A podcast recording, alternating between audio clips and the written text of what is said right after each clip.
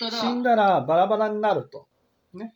バラバラになる一番の理由はですね、自分の中でマイナスの我が見えたときに、それを否定するからなんですよ。はい。はい。ね。そのマイナスの我が自分だと思いたくないと。はい。だから、こんな自分消えてしまえっていうふうになると、本当に消えてしまうわけですよね。荒屋敷が崩れてしまう。そうすると自分の魂がバラバラになってしまう。でもバラバラになったとしても自分がなくなるわけじゃないんです。その一粒一粒がまた別の魂に変わっていくと。でもそれはもポンって言ったら、崩れていって、その素粒子になるわけですね。う素粒子かどうかわからないんですよ。素粒子かどうかわからないけど、魂の一粒一粒のね、ええその合衆時になるわけです。はい。例えば人から汚れをもらうってなった時に、その汚れっていうのは魂の一粒一粒をもらうってことなんですよ。そういうふうに、その合衆時っていうのはどんな生命にも入っていくし、ね、か蚊になったりとかね、そのトカゲになったりとか、はい。ね、象になったりとか、その、どんなものにもなることができるんです。でもそれはもう元の自分ではないわけです。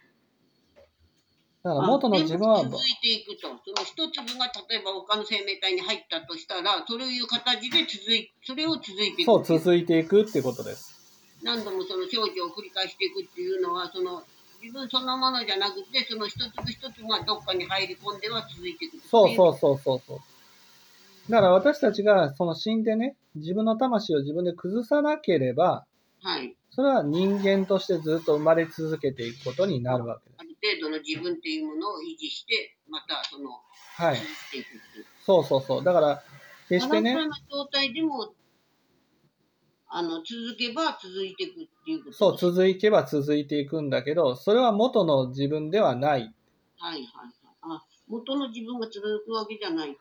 そう、だから元の自分を続かせていくっていうことが仏教の一つのテーマになるわけですよ。はい。だから自分っていうものを持って、そして死んでもその自分っていうものを続けていけるようにすることが大事だし、そのために仏教の戒っていう教えがあるわけですね。はい開けたら閉めるとか出したらしまうとか、はい。それとかその使ってないものは捨てるとかね。はい。そうやって自分をやっぱりその大きくなりすぎることがなくちゃんと維持できるようにするうん。それができたとして、でも自分のマイナスの我が見えた時にね、否定する心があったらうん、それ自分で自分の魂を壊してしまうので、はい。そうならないように、やっぱり都合の悪い人ともちゃんと向き合っていくっていうことが必要になってくるわけです。うん。うん。